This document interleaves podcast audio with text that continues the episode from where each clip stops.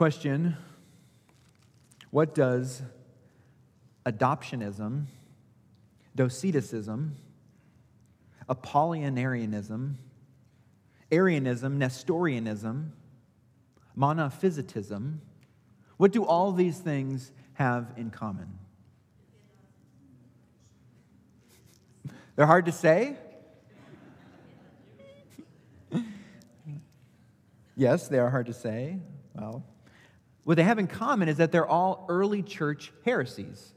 They're all early church false beliefs. They're wrong teachings about the person and work of Jesus Christ. One of these false, early false beliefs was, as I said, Doceticism. That's D O C E S T I S M. The word Doceticism comes from the Greek word dokeo, which means to appear, to appear. Thus, Doceticism is the view that Jesus only appeared in the flesh. Maybe you've heard about this view, this early church heresy. He only appeared in the flesh, and therefore, if he only appeared in the flesh, well, then he's, he's not truly human.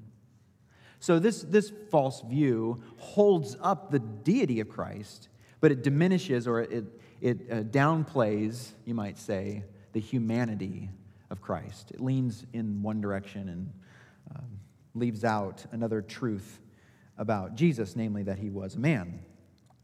In some ways, Plato, believe it or not, is to blame for this early church heresy, although Plato lived some three, four hundred years before Jesus did. Plato taught that the physical parts of this world, the physical parts of this world, well, they amount to nothing. They're insignificant, they don't matter. Therefore, nothing of value, of true value, could be found in material things or result from a material thing. Whereas the Apostle Paul taught your body is a temple, you remember that. Plato taught your body is a tomb. Having been influenced, the early church having been influenced by these teachings of Plato, we can imagine why they struggled to accept the God man. They struggled to accept Jesus Christ, that he was a man. And the Bible does, of course, teach that Jesus was a man.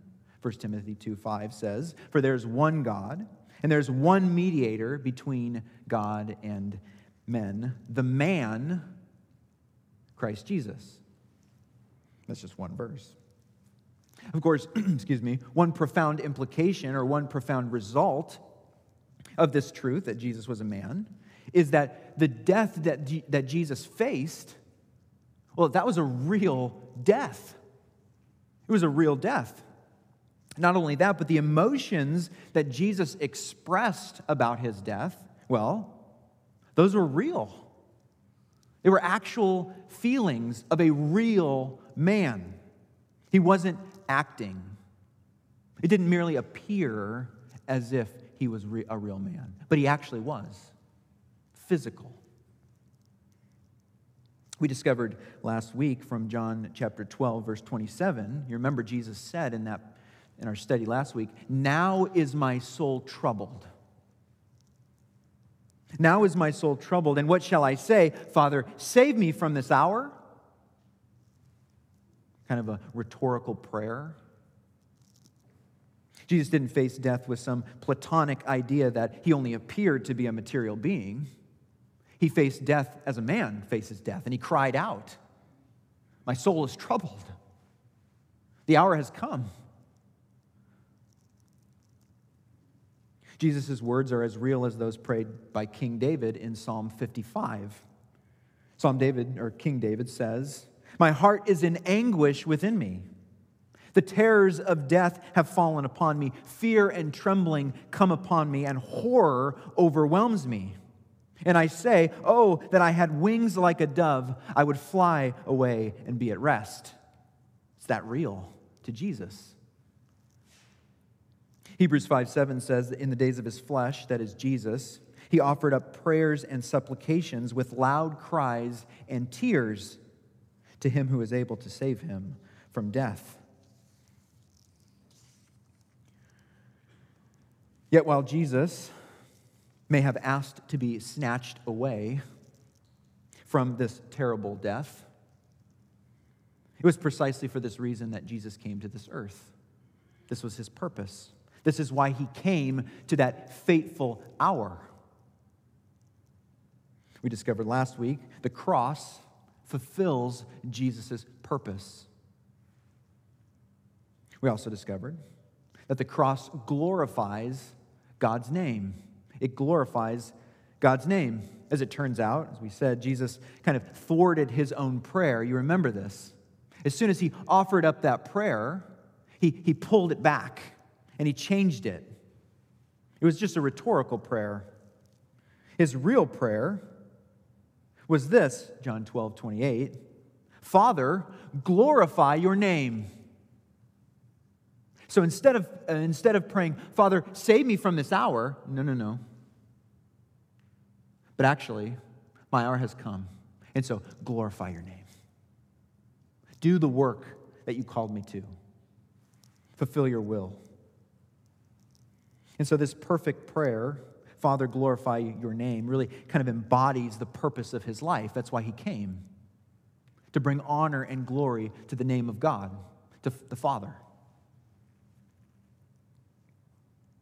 Is why he came. The cross fulfills Jesus' purpose, it glorifies God's name. And there's one other thing you remember the cross judges the world.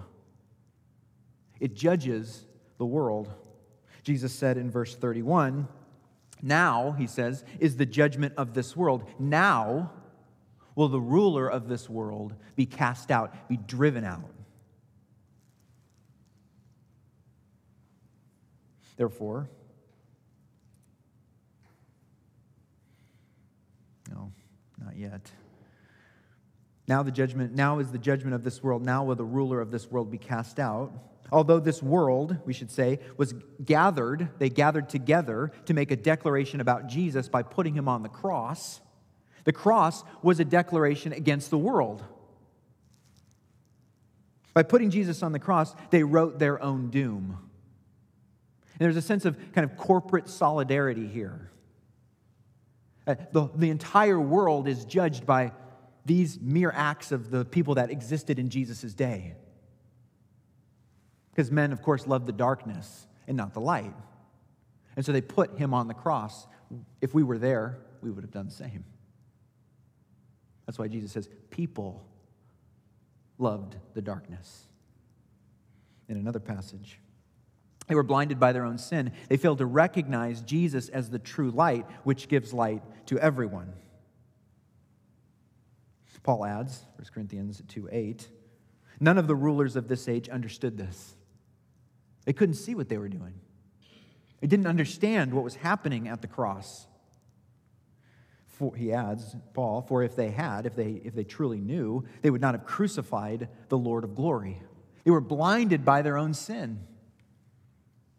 So they put Jesus on the cross, and in doing so, the world was judged because of that action.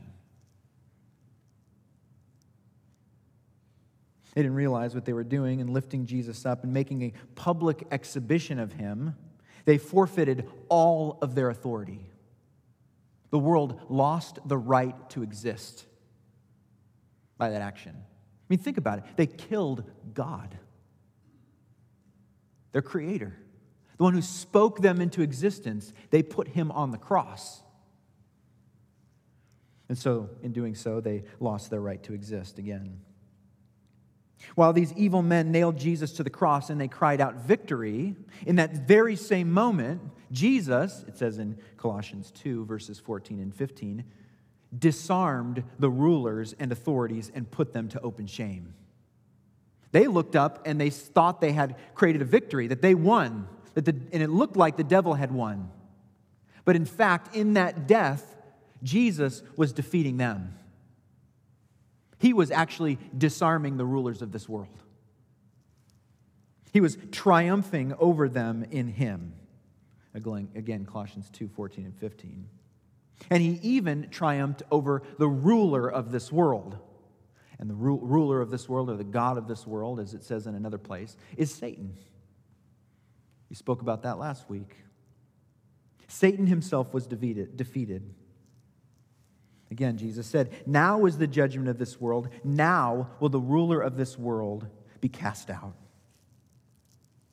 Therefore, the cross, as we saw last week, fulfills Jesus' purpose, it glorifies God's name, and the cross judges the world. These are three accomplishments of the cross. There are actually three of five that we'll discover in John 12, 27 through 36. This morning, I'd like to continue our study in these verses and pull out the last two. And so, if you would, please stand for the reading of God's word. And we'll read this entire section again John chapter 12, verses 27 through 36. But again, we'll be looking specifically at verses 32 through 36. Verse 27, Jesus says, Now is my soul troubled. And what shall I say?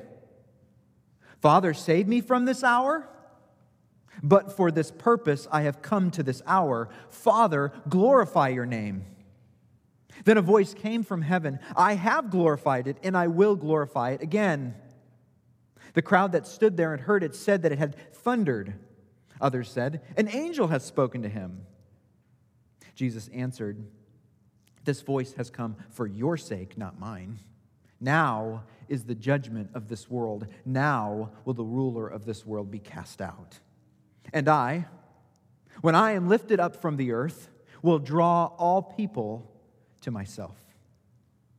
He said this to show by what kind of death he was going to die. So the crowd, so the crowd answered him, "We have heard from the law that the Christ remains forever. How can you say that the Son of Man must be lifted up? Who is this Son of Man?" So Jesus said to them, The light is among you for a little while longer. Walk while you have the light, lest darkness overtake you.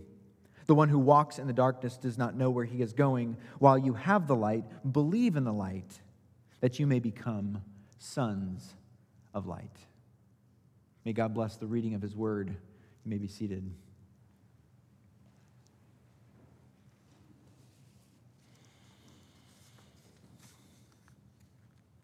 We've already discovered that while the world sentenced Jesus to death, Jesus sentenced the world to death.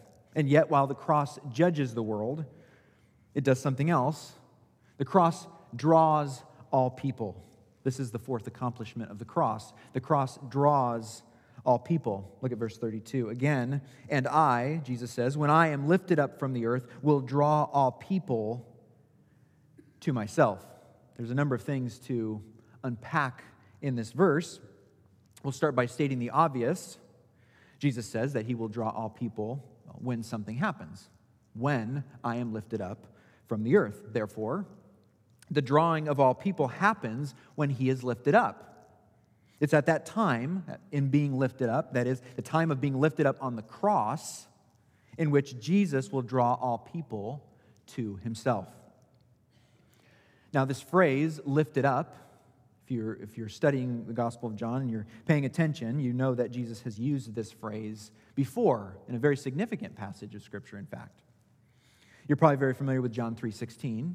Probably have that verse memorized. For God so loved the world, he gave his only Son, his one and only Son, that whoever believes in him shall not perish but have eternal life.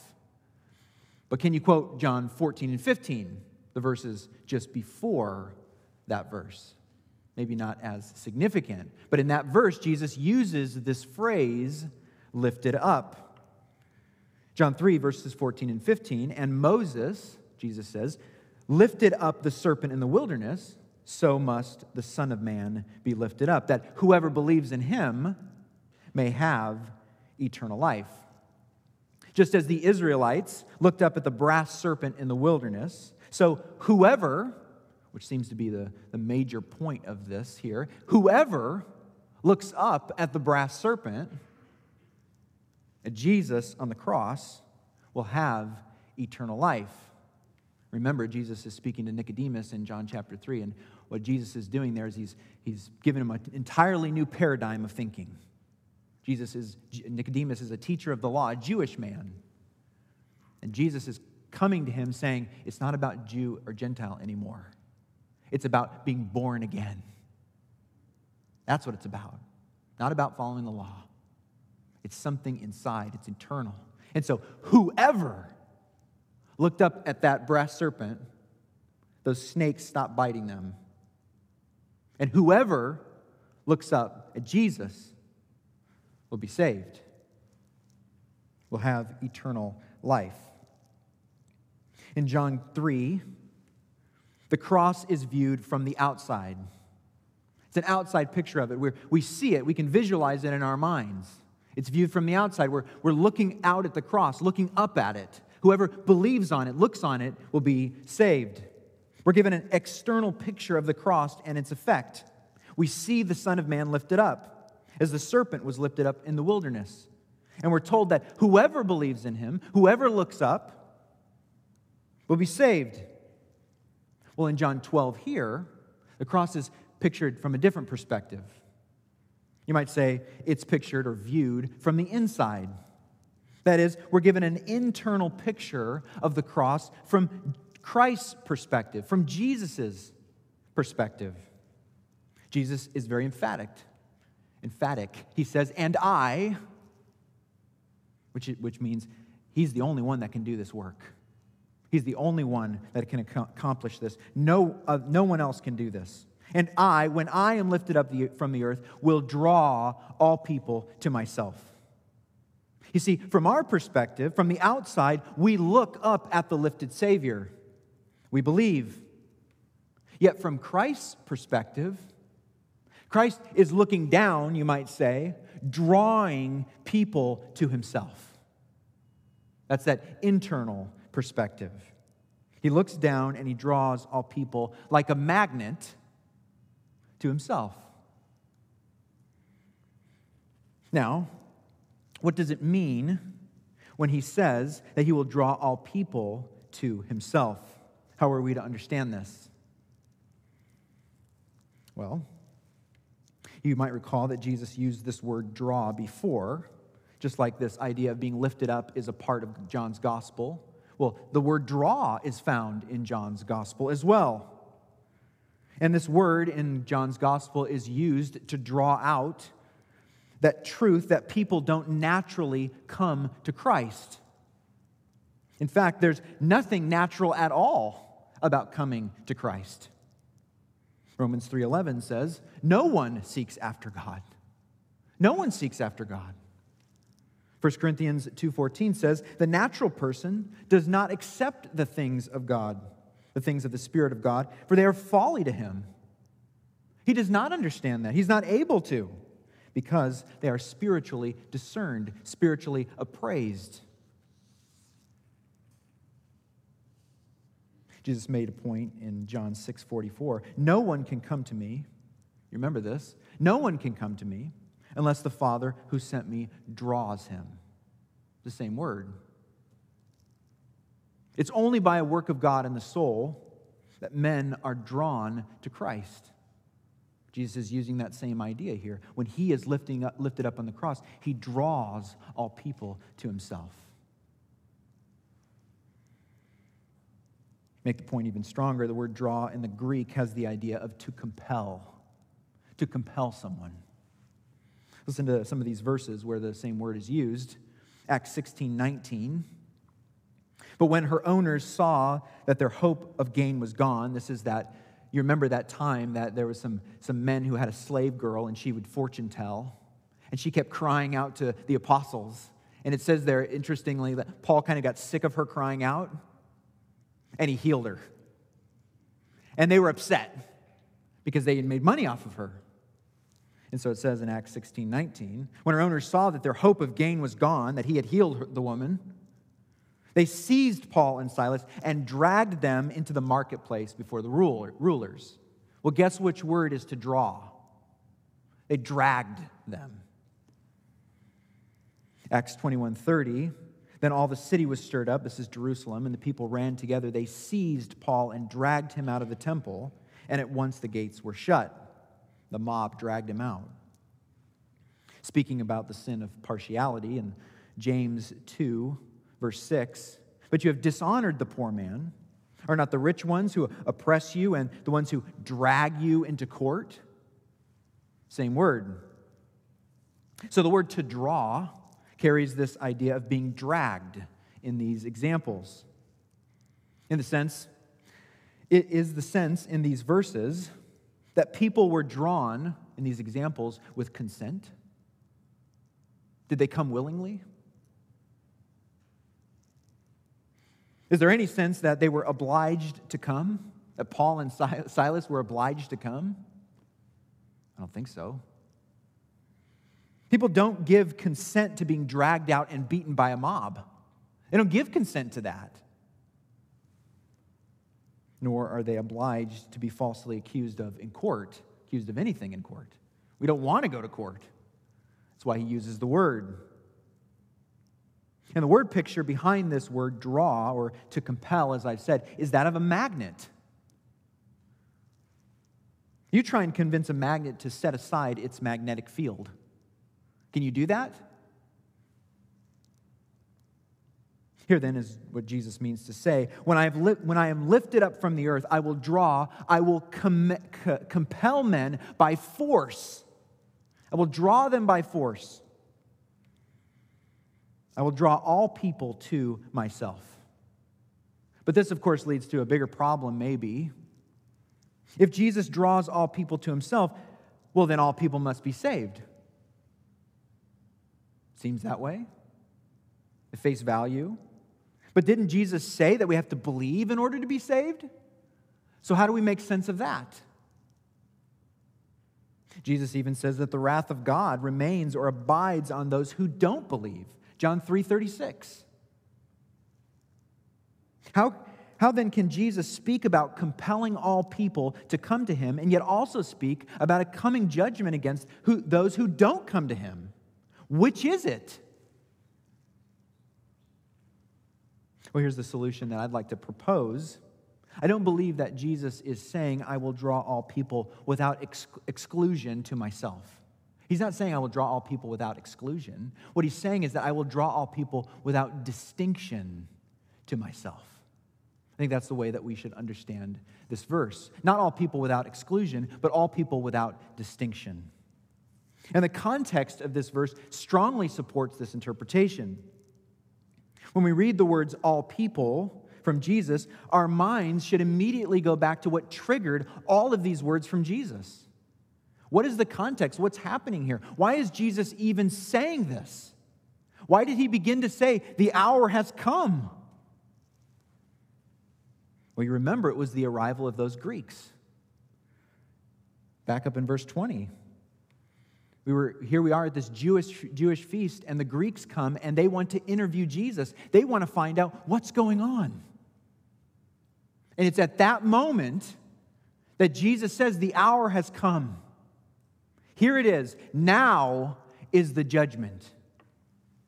Of course, and then we talked about last week God speaks from the heavens, and nobody can understand it. They don't know what, what it is. It was thunder. Maybe an angel talked to him. And Jesus said, This voice didn't come for my sake, this voice came for your sake. That's the judgment.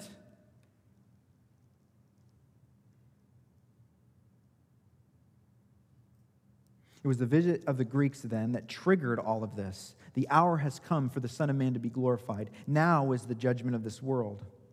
So Jesus answers to the Greeks the hour of his death has come.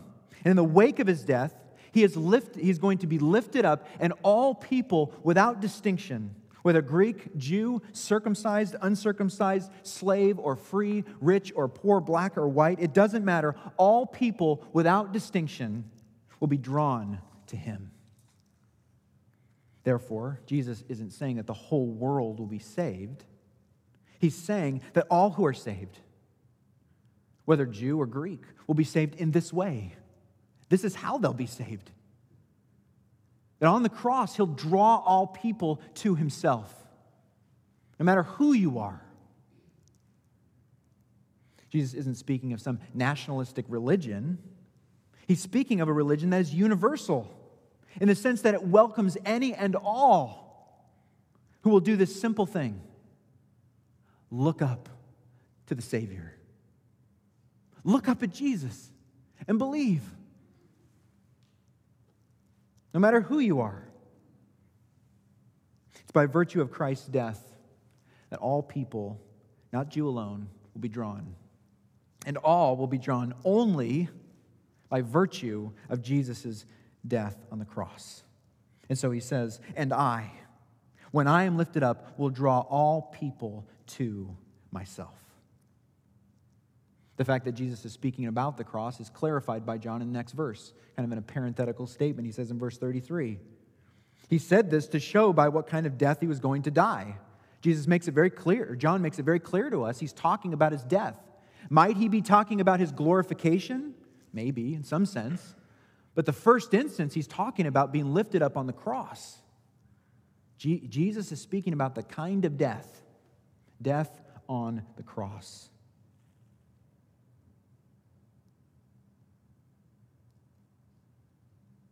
I hope you can see it's not simply that Christ is the magnet, he is the magnet, but it's the crucified Christ that is the magnet. It's a crucified Savior. It's the cross that draws us to Christ. It's the reason why we sing these songs. It's the reason why the choir is singing this. Only because of the cross is this possible. The cross is what makes him attractive. It's why we sing. People on the outside, they look in and they, they don't get it. They can't get it. It doesn't make sense to them. It only makes sense when you look up at the cross and you see what he's done for you. And, and that's, that's a supernatural work, as we've already said. God reveals that to us. And now, our response, our inward response, the Spirit's work in our life, is to praise Him. It's to acknowledge that. It's to tell our friends about it. To look up at the cross.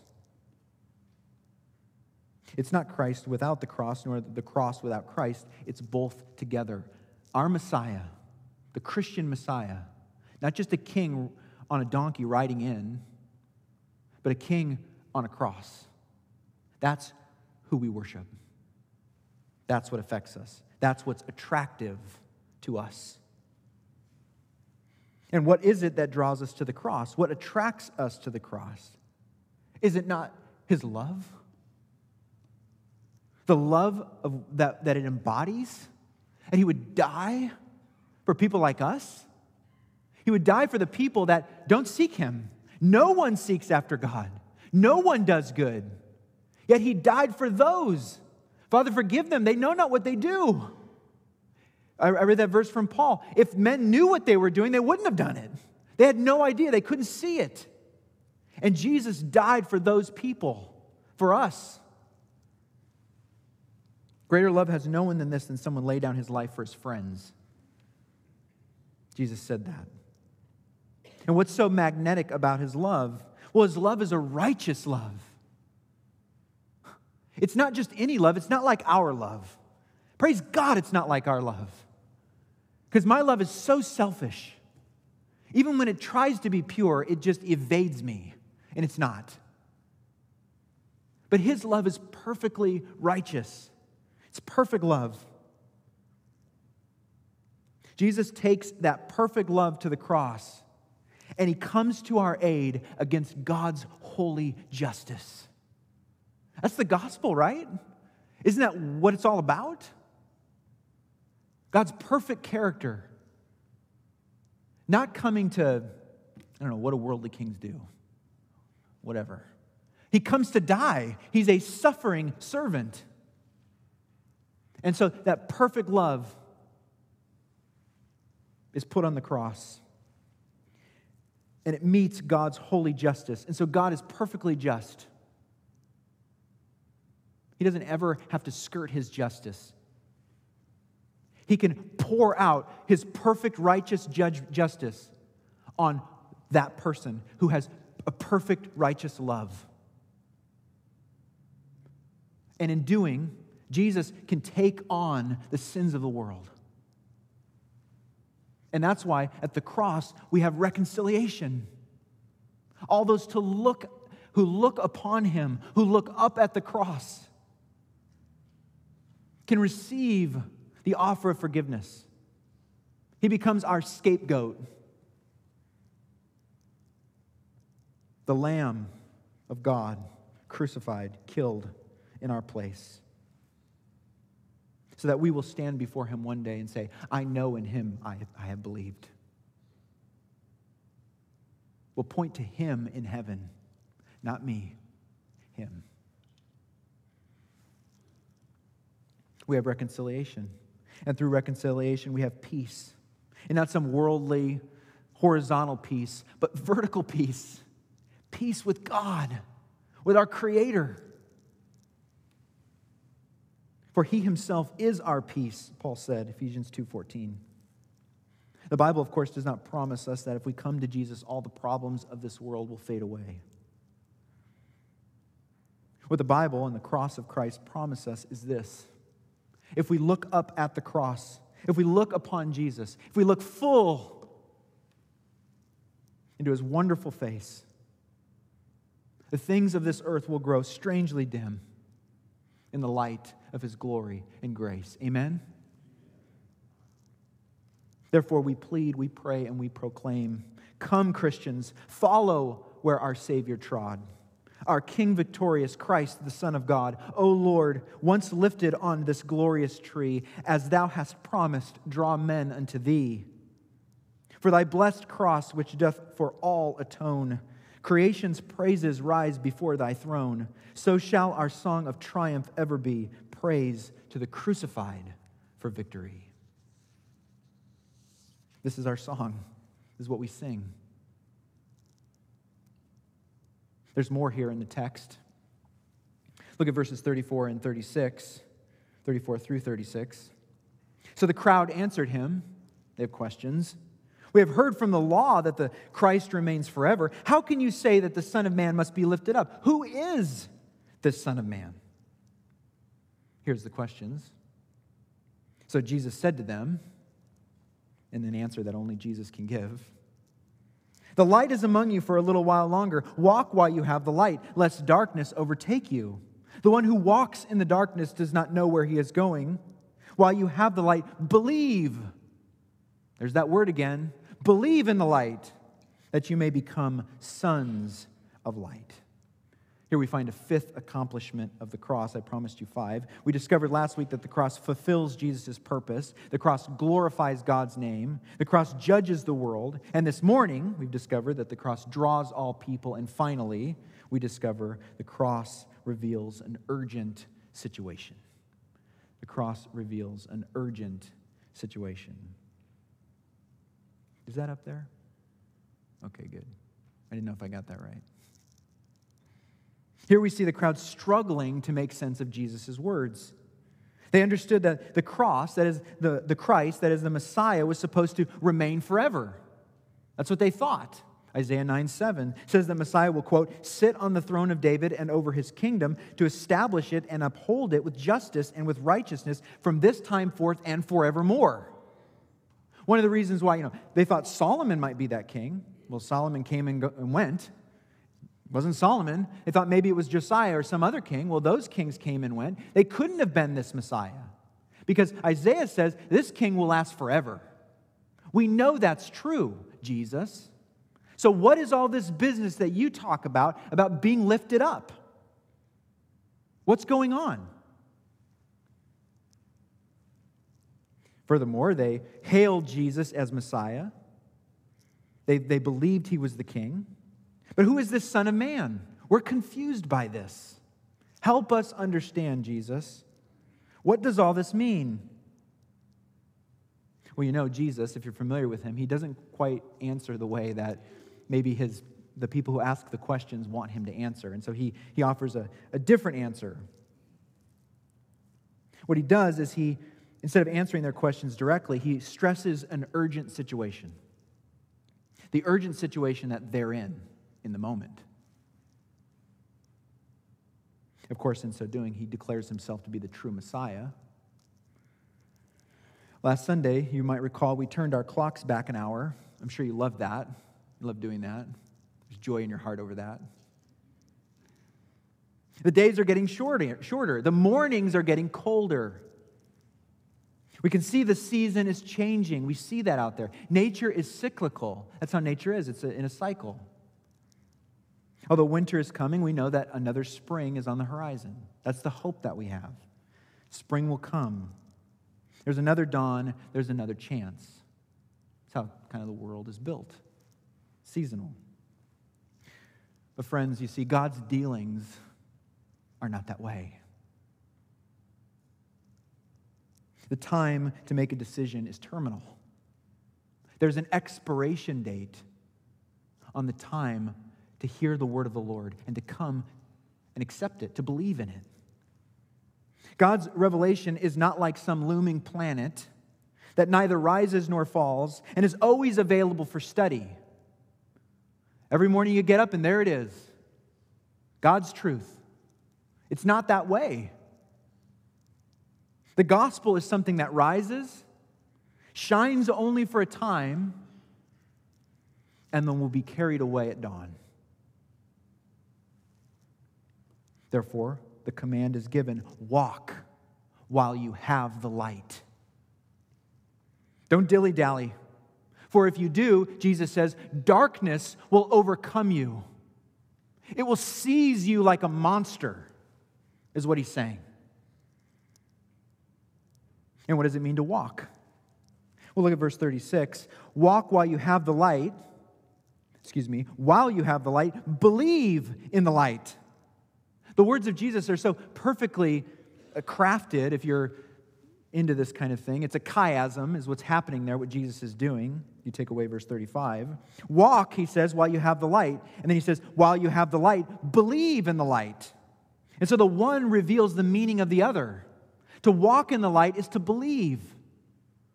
Jesus is using, using a kind of a, a, a figure of speech, so to, uh, uh, uh, yeah, figure of speech to illustrate the truth of walking is believing. They're the same thing. And so, here is the final response from Jesus to the crowds.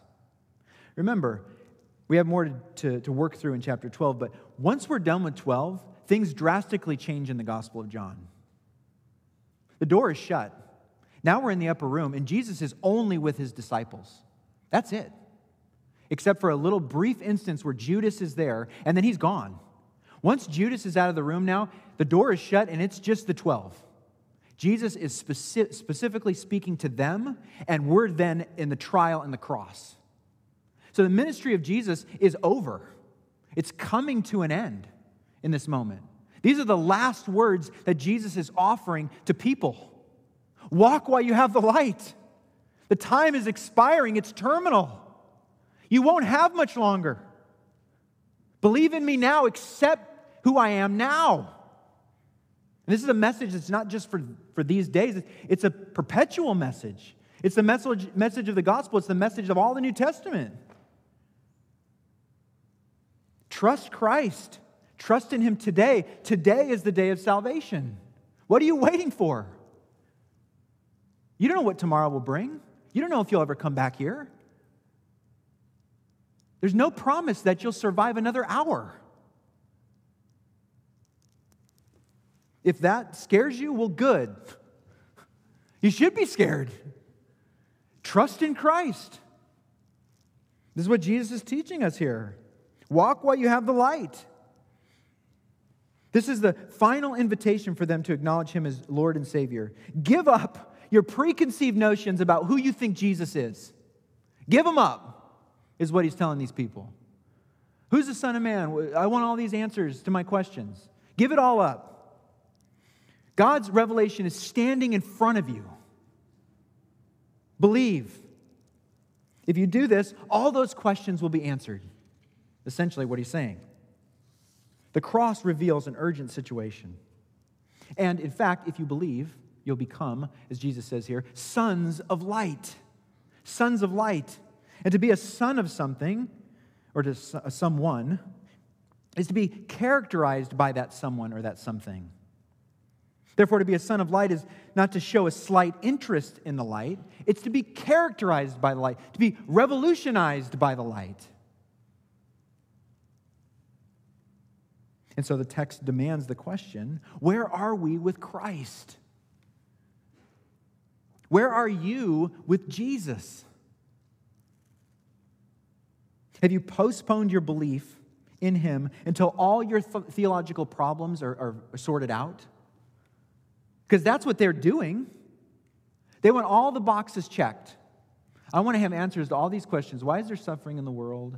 You know, why did my cat die when I was 13? You know, what, all these things. We, we want all these things checked off before we will actually believe. And J- Jesus doesn't even respond to that. He's not concerned about that. He says, Walk while you have the light. I'm standing in front of you. Believe on me.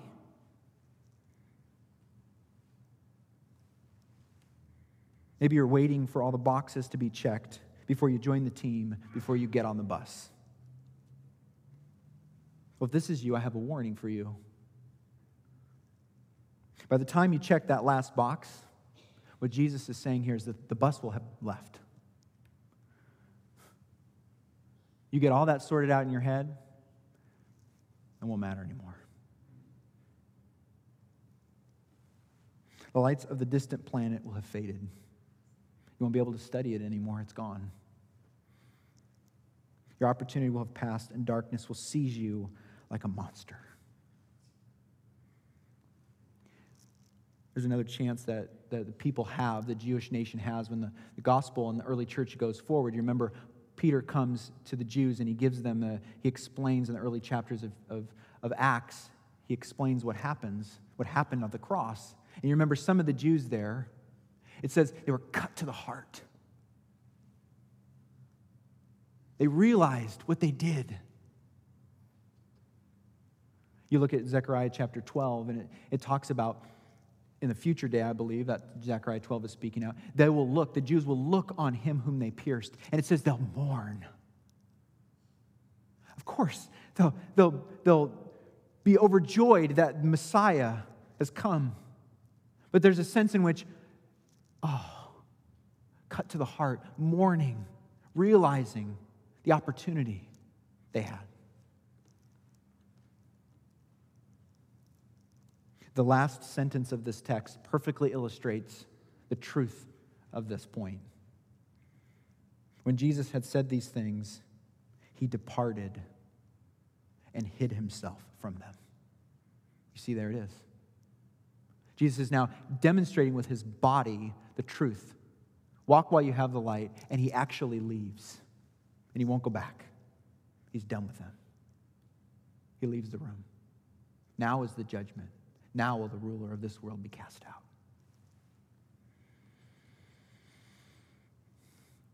In the end, the decision to which Jesus calls us to, to which we call people to, is an ultimate decision with eternal circumstances.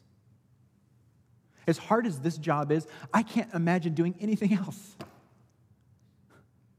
Because I just don't think there's anything more important.